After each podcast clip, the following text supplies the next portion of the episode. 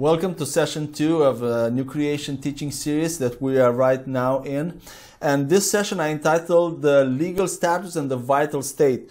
And today we are going to talk about the innate, indestructible connection between the legal status of a person before God and the vital state uh, and when I talk about vital state, I will refer to the nature, the spirit nature of that person and the changes that take place in the nature of, uh, of the, that uh, person's spirit and also the privileges and the punishments that come together with that change. And this will help us. Why is this important? Because this will help us later understand what changes take place in the nature of our spirits when we become born again, when we come in Christ, when our legal status changes from dead, from a, from a, a guilty to justified. So, and today in this session, we will talk about uh, two persons, the Lucifer, what was his legal and vi- legal state, legal status and vital state before the fall and after the fall. And then we'll talk about Adam, the first man, how was he before the fall and how was he after the fall? And then we'll uh, in the and then in the future session we sessions we will talk about how were how are we born in this world in what legal status what vital state and how are we after being born again? How does the legal status change and how does the nature of our spirit change? Uh, and that will help us use more effectively, take advantage more effective of, of the inheritance that God has placed in us, and also being able to work out our salvation, uh, as the Bible says, in a more effective way. And if you are ready, let's begin and uh, open our Bibles to uh, two passages. Uh, they are a little bit long, but bear with me, they are interesting. The first one is from Ezekiel 28, verses 11 to 19, and the second one is from Isaiah 14, verses 12 to 15.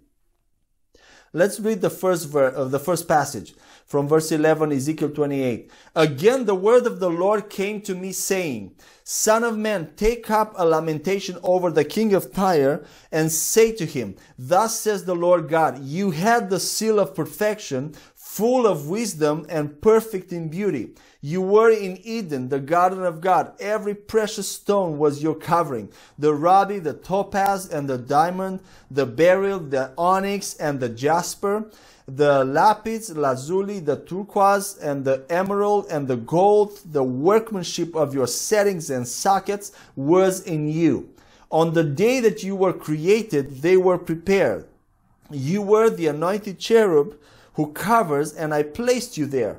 You were on the holy mountain of God. You walked in the midst of the stones of fire. You were blameless in your ways from the day you were created until unrighteousness was found in you. By the abundance of your trade, you were internally filled with violence and you sinned. Therefore, I have cast you as profane from the mountain of God, and I have destroyed you, O covering cherub, um, O covering cherub, where am I? From the midst of the stones of fire. Your heart was lifted up because of your beauty. You corrupted your wisdom by reason of your splendor. I cast you to the ground. I put you before kings that they may see you.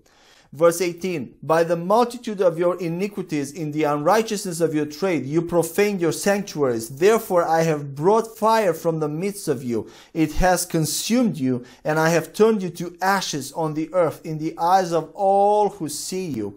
All who know you among the peoples are appalled at you. You have become terrified and you will cease to be forever. What a, a tragic punishment. And let's read also passage, the second passage from Isaiah 14 verse 12 to 15. How you have fallen from heaven, O star of, mo- of the morning, son of the dawn. You have been cut down to the earth, you who have weakened the nations. But you said in your heart, I will ascend to heaven. I will raise my throne above the stars of God, and I will sit on the mount of assembly in the recesses of the north. I will ascend above the heights of the clouds. I will make myself like the Most High. Nevertheless, you will be thrust down to Sheol, to the recesses of the pit. Amen.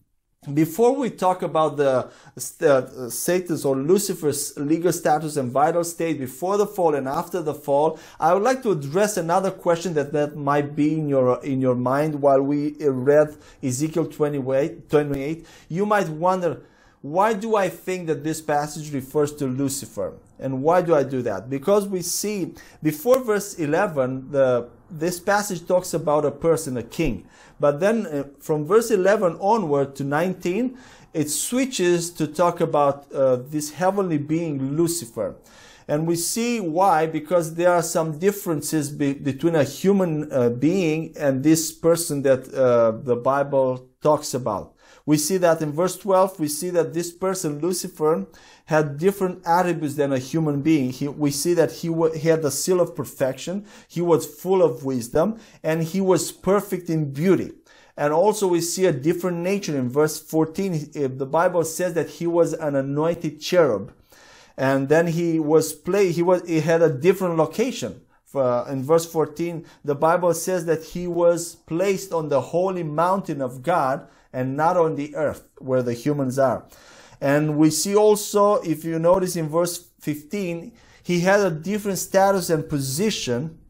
The Bible says that he was blameless in all his ways, which cannot be said about humans. And also a different, a distinct judgment in verse 16 onward. Uh, he was cast down from the mountain of God. He was destroyed from the midst of the stones of fire and um, and so on and so on, uh, verse 17 and 18. So uh, this passage and also Isaiah talks about Lucifer, the, who was a worship leader in the heavens. He was clothed in precious stones. He was on the mountain of God. He was bringing worship to God. And the, the Bible describes what happened uh, before and after the fall with this being, with Lucifer. So before the fall, Lucifer was legally blameless. It says in uh, Ezekiel 28 verse 15, Lucifer was blameless in, in his ways. This was his legal status. He was innocent. He was not justified, but without sin but then vitally in his nature and all the pre, uh, let's see what privileges he enjoyed and what was his nature with this legal status. And we see that in, in verse 12 13 and 14 of ezekiel 28 the bible says that he had the seal of perfection. He was full of wisdom. He was perfect in beauty. And verse 13 uh, we see that he was clothed in all these precious stones and he was shining and he was beautiful at sight. And verse 14, he was anointed. He was a cherub. He was anointed with the anointing of God to sing praises. And also he was placed on the holy mountain of God. That's, that's a high position. That's a very privileged position because everybody could see him. And the holy mountain of God is a, is a privileged position. And also in Isaiah 14, 12, we see that he is called the star of the morning and the son of the dawn. That's an honorable position. So he was, uh, he, since he was created by God and he was on the holy mountain of God, that means also in his nature he was created holy and without sin in his spirit's nature. And in other words, uh, he was in a conditional, unfixed state of spiritual life that means that uh, anytime if he sinned, he would lose that position. He was lose, he would lose that state of life. So in his spirit, he had the life of God. He had, he had life. He was holy, but this was a conditional, unfixed state of spiritual life. And we'll see that after the fall, that state changed. So now let's move on to the after the fall when uh, when Lucifer sinned and unrighteousness was found in in him. He was proud and he he wanted to he wanted to make himself like the Most High, says Isaiah. He wanted to ascend above the heights of the clouds. Even he wanted even a, a higher position than what God has given him on the holy mountain of God. Um, and he wanted to ascend to heaven. He wanted to uh, be above the throne of God. Wow. He wanted to be above God. That's uh, that's pride. So in verse 28, in verse 15 of Ezekiel 28, we see that his legal status changed from blameless to unrighteousness. right? He became guilty before God from a state of being innocent, being uh, blameless, righteous to unrighteousness.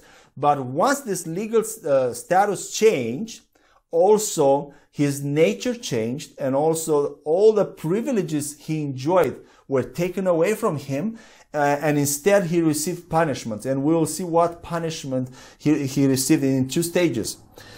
So vitally we see in 28 ezekiel verses 16 and 17 what changes took place. He before by the abundance of your trade you were internally filled with violence and you sinned Therefore, he was cast out to the, from the mountain of God, and he was destroyed from the midst of the stones of fire. So he internally was filled with violence. His nature internally changed the moment he sinned. But not only that, he lost the privilege of being on the holy mount. He was cast to the ground. He was cast to the earth. And then in verse, uh, in Isaiah 14 verse 12 and 15, we see that he has fallen from heaven fallen, he was cut down to the earth. That's another privilege and punishment, privilege that was taken and punishment in the same time.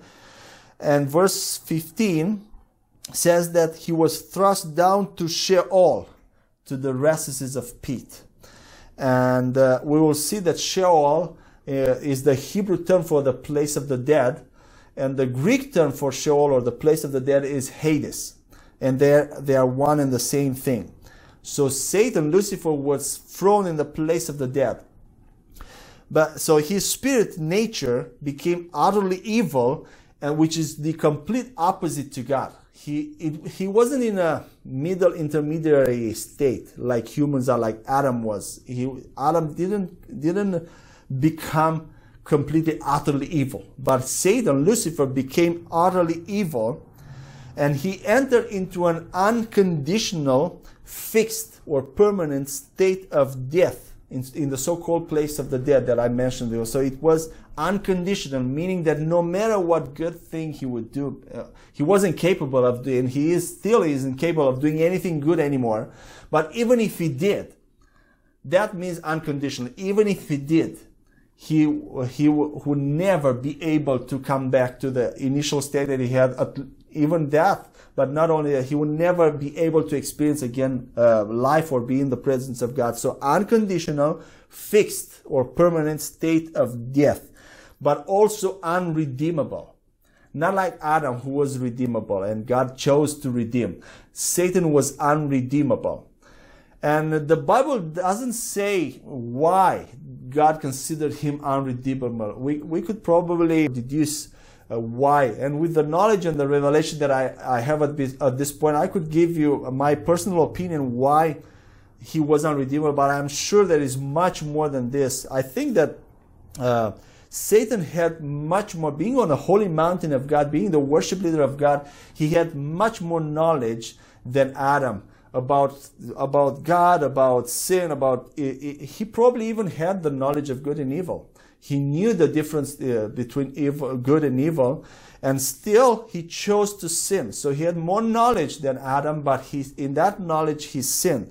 And the second reason why I think he was unredeemable is that uh, he wasn't uh, deceived like Adam. He wasn't tempted by anyone to sin.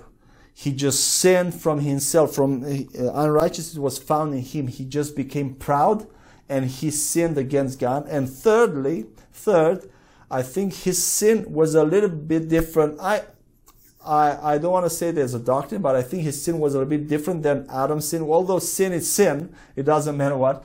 But he wanted to receive the worship that God receives. He wanted to be above God, while Adam was uh, sin was a little bit different. But again, this is not written in the Bible. It's something that I could deduce from what I know from the Bible, and probably I'll know more when I get to heaven.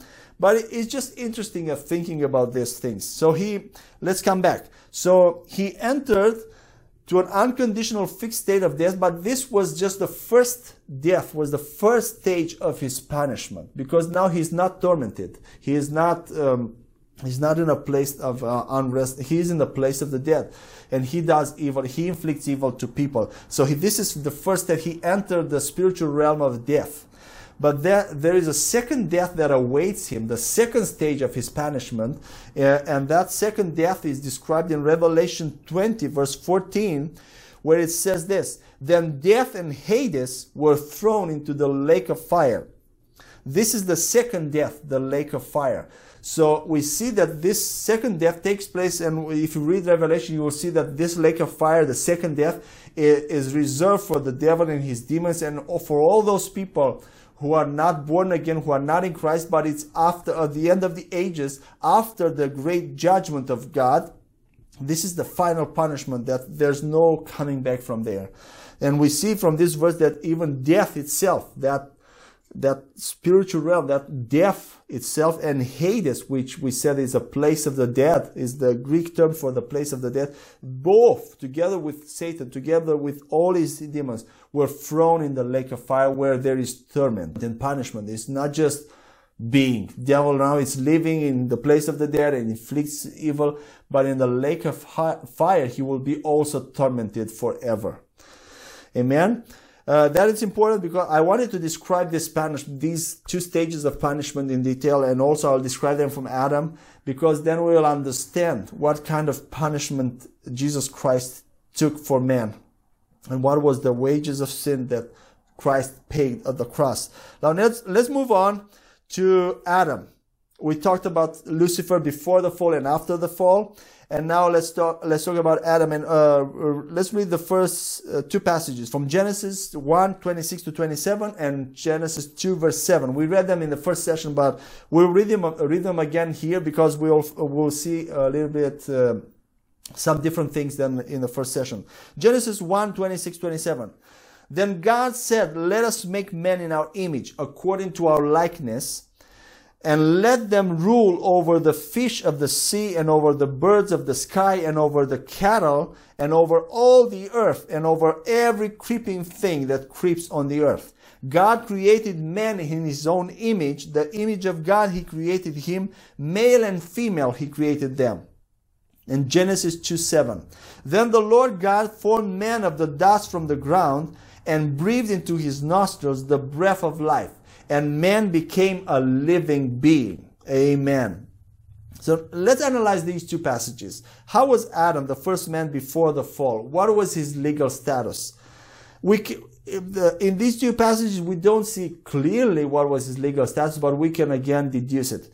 Because uh, the Bible says that Adam was created in God's image, first of all, and God is holy. And um, also, he was created very good, perfect. Genesis 1:31 says, God saw all that he made, and behold, it was very good. So that means Adam was created in a, in a state of holiness without sin, because he was, uh, he was also able to enjoy fellowship with God. And Habakkuk 1:13 says that your eyes are too pure to approve evil, and you cannot look on wickedness with favor. God can never have fellowship with evil or wickedness. And so, since Adam had fellowship with God in the Garden of Eden, that means Adam was holy in, in his, his legal status was holy, without sin. And he enjoyed that fellowship with God because God is holy. Now let's see, connected to that legal status of holiness, of initial holiness, what was his vital state, what, what was his nature, what, was he, uh, what were his privileges. We see in Genesis 2 7, the second passage, that he received the life of God, the breath of life.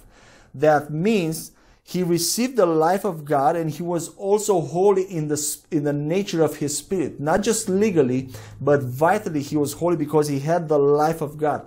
But I want you to notice that his holiness, his initial state of holiness was not the same as God's. It was not fixed.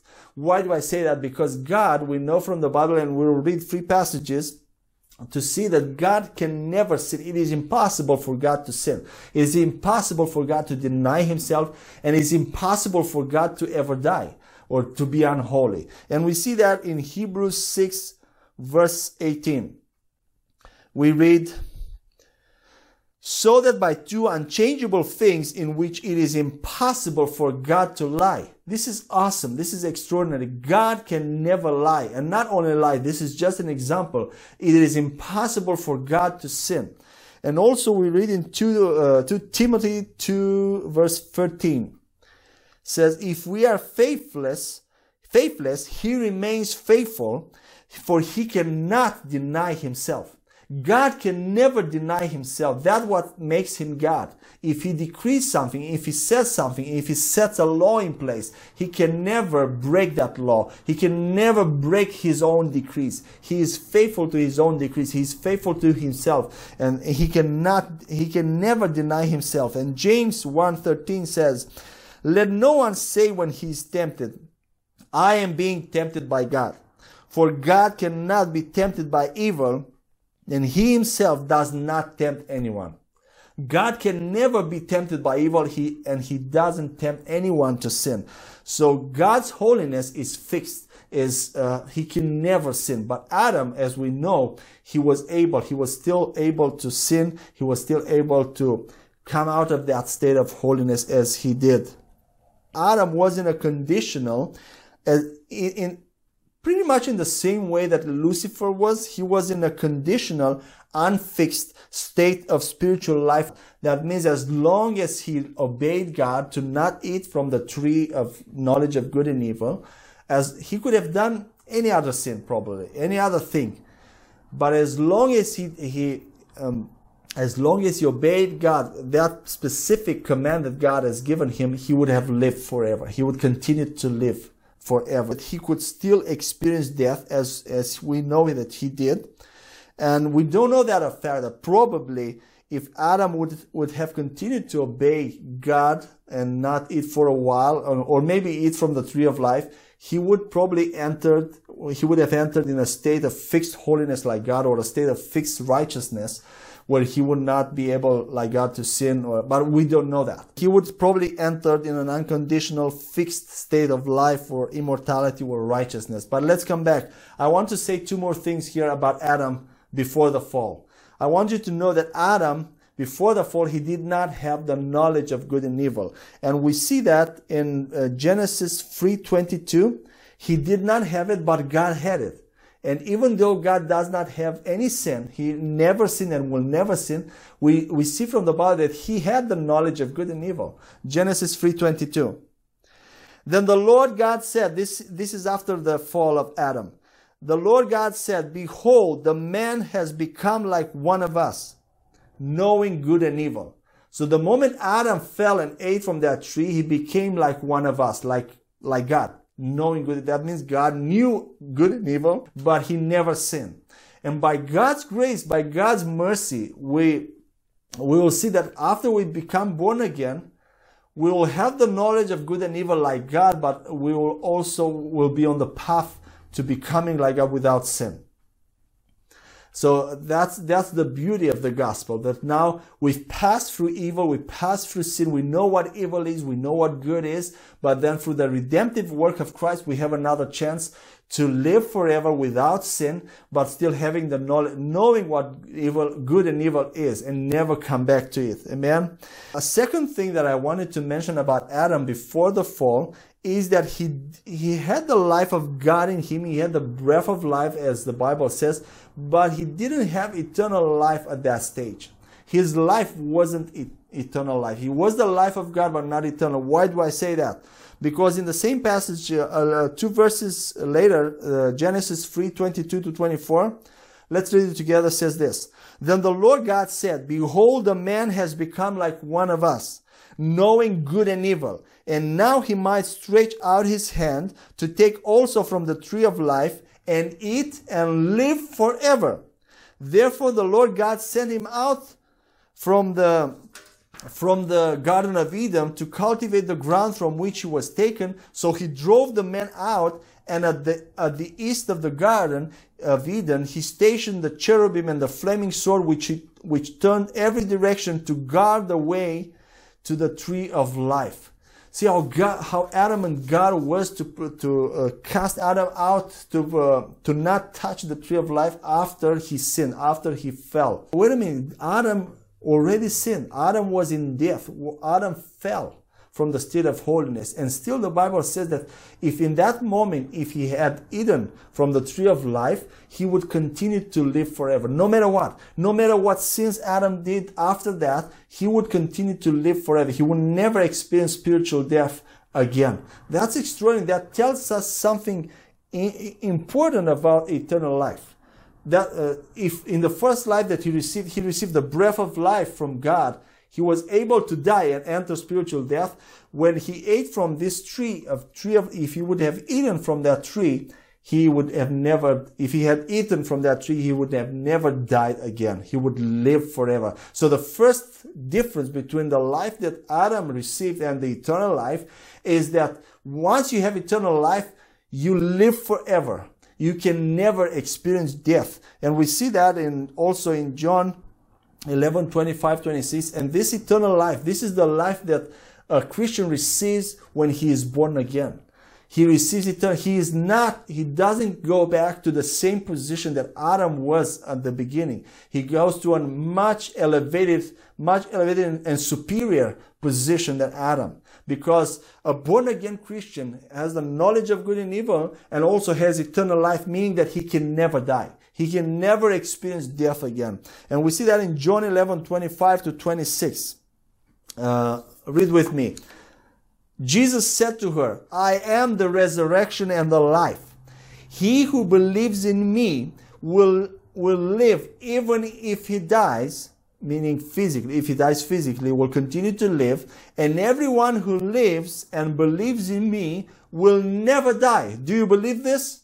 So the person who believes in Christ, in, in Jesus, will never die, no matter what. They will never be able to experience death again. Isn't that awesome? That God deserves all the praise and all the, all the honor because He's so good and He's so full of wisdom, full of love, full of uh, full of grace. Why do I say that Adam didn't have eternal life? We see that in 1 Corinthians 15 45, we see an important difference. Uh, read with me 1 Corinthians 15 45. So also it is written, the first man Adam became a living soul. The last Adam became a life giving spirit. So the first Adam was just a living soul. He had the life of God, but just for himself to live. But the second Adam, Jesus, the last Adam, had become a life-giving spirit. And everyone who comes into Christ, who comes into his, uh, everyone who is born again becomes also a life-giving spirit. This is a second difference between the, uh, just having life and eternal life. Once you have eternal life, you, you, you not only have life for yourself, the life of God, but you give life. You create life by your words. You have, you are a life-giving spirit. Amen. That's in Christ. So eternal life, you live forever no matter what. And you are also able to give life. That's extraordinary. Now God told Adam that the day he will eat from the tree of the knowledge of good and evil, he will surely die, and he did. And we see that in Genesis chapter 2, verses 16 to 17. Let's read it together. The Lord God commanded the man, saying, From any tree of the garden you may eat freely, but from the tree of the knowledge of good and evil you shall not eat, for in the day that you eat from it, you will surely die. Now, we know that the moment Adam ate and Eve ate from that tree, their bodies were not annihilated on the, on the spot. They didn't just disappear or cease to exist. And uh, also their minds and their thoughts, their reason, their soul were not affected on the spot but still something significant of Adam died. Bible says that he died. His person died. But we know that only his spirit entered death, the, the realm of death, uh, immediately. So his spirit entered death, but the Bible says that he died. The, his person died. That means the real identity, as I mentioned in the first session, the real identity of a person, the real person is the spirit. That doesn't mean um, and I'll say here that doesn't mean that um, that the soul and the body are not important uh, and uh, or that they are sinful uh, according to there is uh, there is a philosophy gnosticism Uh, and the Gnostics philosophy claims that since the spirit is everything, the spirit is the most important, is the real person, is the real identity of a person, then the body and the soul are sinful and without any value, so, so they can sin and do whatever and get away with it. The soul and the body are an integral part of the human being together with the spirit. And I'll give you an example. Let's take, for instance, the whole electrical system that brings light in our homes. We have the power plant, uh, which is the, the power plant, the transporting wires, electrical wires, and then the bulbs, the lighting bulbs in our house and the, the switches. Now we know that the power plant is the core of this whole system, is the main thing generating electric, electrical power that comes into our home. And without that power plant, we will not have light in our house. So the, the transporting wires and the bulbs are less are less important than the core. But still, if uh, the wires will not be there or the bulbs will not be there, we will still not have light in our lights in our house, right? So the whole system is important, is integral. They work together. So even if the power plant is the most important thing, is the real thing in this whole system, it cannot exist without the wires, without the switch, without the bulb. In the same way, the spirit is the is the real person but the soul and the body are very much affected by the nature of that spirit, by that spirit. They are not separate. You cannot, when God looks at you, He looks like, uh, He looks at your spirit, soul, and body. Amen? I just wanted to clarify this. And also one more thing. Why do you think, why do you think Adam died when he ate from that fruit? That's another question that I asked myself and I would like to answer. Why did Adam die? It was because of the properties of that fruit? Or because he disobeyed a, a direct command of God, a specific command of God. What do you think? We read in Genesis 3:22 that God had the knowledge of good and evil without sin. So that means that there was eh, there wasn't anything in the properties of that fruit that made Adam dead, that made him die because God had that knowledge without being dead. So not the fruit. The, the problem was not the fruit, were not the properties of that fruit, but the fact that he uh, broke a specific and direct command of God. He disobeyed God. And that's one important thing that I just wanted to mention. Uh, moving on, we see that when Adam died, meaning that death entered in his spirit when, and was separated from the life of God, thus entered death, that, um, that death of the spirit affected his soul and the body on the long term. What do I mean by that? It means that the training of the mind after this, after his spirit that he had before dying didn't change immediately. And if you remember, I said in the first session that the nature of a spirit can change immediately on the spot, but the training of the mind doesn't change immediately. It takes time to catch up with the change that took place in the nature of the spirit. And in the same way, uh, like Adam was used in his mind, his mind was trained to think a certain way when he was created. He had um, certain power, certain abilities. Uh, he was a certain, he had a certain way of behaving himself and his mind, even with the animals in the garden, with uh, all the tasks that God gave him, he did it in a certain way and his fellowship with God. So his mind functioned in a certain way. But the moment he died, the mind had to learn now, uh, started to learn, began to learn a different way of life, a different, uh, so progressively he discovered first, what was the first thing that he discovered? Uh, his mind discovered after his spirit died, that he was naked and he was ashamed. So his mind had to adjust with that. That's just an example. Then all the, all of a sudden the animals began to act wild and he had to adjust to that new way of living before that, he, the animals came to him and he gave them names and they were, um, they didn't attack. They were, they, they weren't wild. They were peaceful. But after the fall, death crept in the whole creation, not just in his spirit. We see that even the environment around him was affected by the change that took place in his nature because God made him a ruler over the earth. When that ruler uh, uh, state, vital state changed, the environment change also. That's that's uh, that's interesting. Uh, and then what other thing? He had to work hard now to make a living. Before he didn't have to work hard, right? He just had food. He just had everything at his disposal without working hard. So that's another thing that his mind had to adjust. So in other words, he had to renew his mind to the new state and the nature of his spirit, which was death.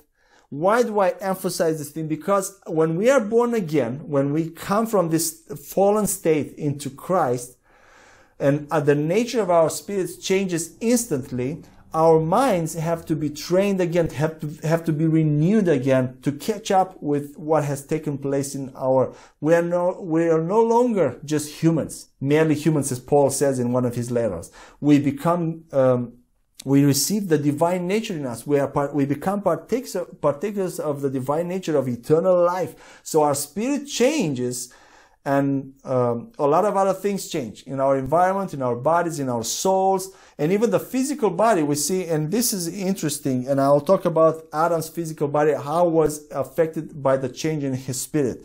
We know that Adam's body died progressively until he reached the age of 930 years. That means less than 1,000 years. And if you look in, if you read in the Bible, at least from what we have revealed from the Bible, there's no person that lived more than 1,000 years in the Bible. The oldest person in the Bible, uh, Methuselah, lived 969 years and then he died. And we see that in Genesis 5, 5, 5 and 5 with 27. Let's read it together. Genesis chapter 5 verse 5. So all the days of Adam lived lived were 930 years and he died. So adam died at 930 years. Then genesis 5:27 so all the days of methuselah were 969 years and he died. So this one was the oldest man uh, that lived on the face of the earth. But then we see in 2 peter 3:8 that god says that one day is as 1000 years and 1000 years is one day. We read that 2 peter 3 8. But do not let this one fact escape your notice, beloved, that with the Lord one day is like a thousand years, and a thousand years is like one day. Now, I cannot really understand how, how that is and how does, how, I cannot explain how it is, but it is. The Bible says it so. But here is an interesting, uh, an, an interesting thing. If a day is 1,000 years and 1,000 years is one day in God's eyes, that means um, Adam, in his whole personality, his spirit, his soul, and body, died in that day. In the day he ate from the from the tree of knowledge of good and evil, his spirit died immediately in that physical day. But then his soul uh, became corrupted and his body died. His physical body died in less than 1,000 years. According to that, to that verse from Peter, God was right when he said that Adam would die in that day, and he really died in that day. Uh, spirit, soul, and body. That, that was just an interesting thing to see how accurate the Bible is. And, and then we will see when we are born again that the change in the nature of our spirit that takes place starts affecting our soul, our mind, and our body. That's why we have health in Christ. That's why we have um, uh, peace, joy, um, we can experience all these things uh, that I meant because these are the aspects and the the facets of spiritual life, of eternal life. That's the nature of God. So the change in the spirit starts affecting the soul and the body and quickens the body. And Romans says the spirit quickens the body, activates the body, gives life to the body. Amen. So how was uh, the first man Adam after the fall? He was legally guilty. He became unrighteous as pretty much as uh, Lucifer, and then vitally in his nature, his nature and essence became sin. And here's one uh, other important thing: sin was not just imputed on him, but he became sin in his very core nature. Yeah. Uh, a lot of times Christians say that after we become born again, righteousness is imputed to us. In other words, they want to say that we are still sinners, but when God looks at us, He sees us uh, holy saints, and that's not true because um, Adam he didn't remain righteous in his nature, meaning that God didn't just consider him sinful when he looked at him. Adam became sinful, meaning, uh, if, if we, if we take the same analogy that we use for Christians, that, uh, that righteousness is just imputed to us, if sin was just imputed to Adam, that means Adam remained holy in his nature, remained righteous in his nature, but when God looked at him, would see him sinful. But we know that's not true. He became corrupted. He became polluted, polluted in his, the, in the nature of his spirit, and then his soul and body became corrupted too. So his sinfulness was, or, um, was not just imputed into Adam, but Adam became sinful. That's why I'm talking about this because there's a, there's a great change, a vital change that takes place in the nature of one spirit once the legal status changes. Amen. So Adam entered the realm of death. Adam, Adam became dead in his nature and sin brought spiritual death that we talked about in the first session with it. Death ultimately manifests itself through physical death as well. So death transpires from spirit, soul, and to the body. And all the sinful actions of Adam from that point forward sprang uh, particularly, especially, mostly from the sinful nature that he got when he fell. He got a, a principle of evil. He got the sinful flesh. The flesh is not just the, the flesh starts first, first in the nature of one spirit. That's where the evil is. It's spiritual death. Amen.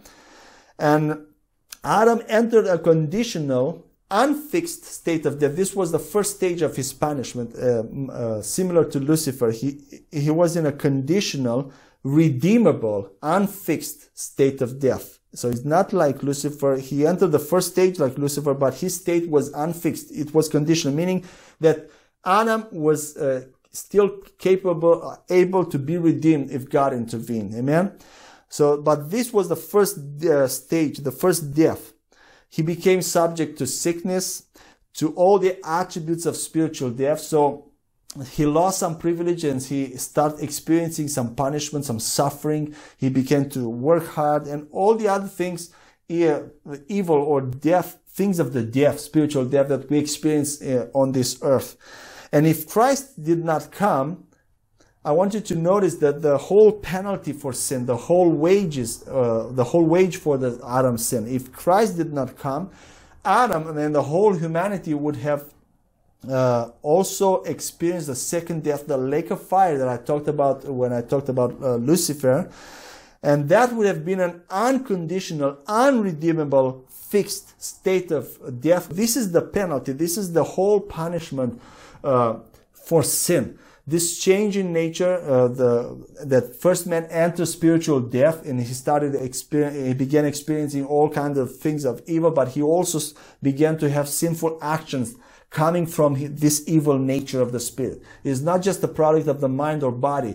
The flesh, the flesh is, consists of that evil principle from the nature of the spirit, that death in the, in the spirit, uh, then uh, consists of the training of the mind, and then the, all the things that the body is used to, all the habits, all the processes that go along with that, that install, that uh, set up, are set up in our body once, and we train them. We train our soul, our mind, and our body after the nature of our spirit. So the flesh, the main core of the flesh comes from the spirit, and then the secondary part of the flesh and the flesh, fleshful actions in the soul and the body uh, are generated from that nature. Why do I explain that? Because we will see when we become born again, that evil principle, that core thing that generated our sinful actions is removed. Amen. But uh, I go ahead of myself. We'll talk in details, and I, I, I make references uh, to these future sessions because I want you to understand how important is this. What I'm trying to lay here, what uh, the the foundational concepts that I'm trying to discuss. I, I began in the first session, and I'm, continuing in the second session. So the all these concepts will help us understand and will give us a deeper understanding of the gospel. What happened when what what happens when we are saved? What are the privileges? What are the things that we can enjoy once we are saved? Amen. And now, as I did in the first session, we'll uh, close here, but I want us to uh, memorize two other passages, two other verses that I selected from this session, and I'll read them as they are. The first one is uh, from 1 Corinthians 15 45. It says this So also it is written, the first, first man Adam became a living soul, the last Adam became a life giving spirit. And the second verse, it's Romans 6:23. For the wages of sin is death, but the free gift of God is eternal life in Christ Jesus our Lord. Those who are born again, God gives eternal life. Right now you have eternal life. Means that that means you will never die again. That's awesome. Even when you pass, even if your body dies physically, you will never die again. But more important than this, while we are on this earth, this life, this eternal life that is in us, it's able to give life to our bodies, to our soul. That's why it's called a life giving spirit. And in another place, it's rivers of living water that flow when you are filled with the Holy Spirit, which is part of that new nature. You become one spirit with the Lord. You become one spirit with the Holy Spirit. And the life from Christ, from the Holy Spirit, uh, comes into uh, in your spirit, and your spirit is full of life. Amen. Uh, until next time, we'll meet uh, again and we'll talk about, uh, next time we'll talk about uh, uh, the more, more in deep of the gospel, what happened at the cross and then what happened, what happens when we become born again. Until then, may God bless you and fill you with His wisdom, with His power, with His Holy Spirit. In the name of Jesus, amen.